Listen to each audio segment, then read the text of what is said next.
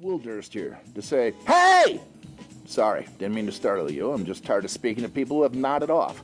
Apparently, some of you aren't paying attention. And don't give me that who's he talking about crap. You know who you are. The ones who actually expect the president to do something.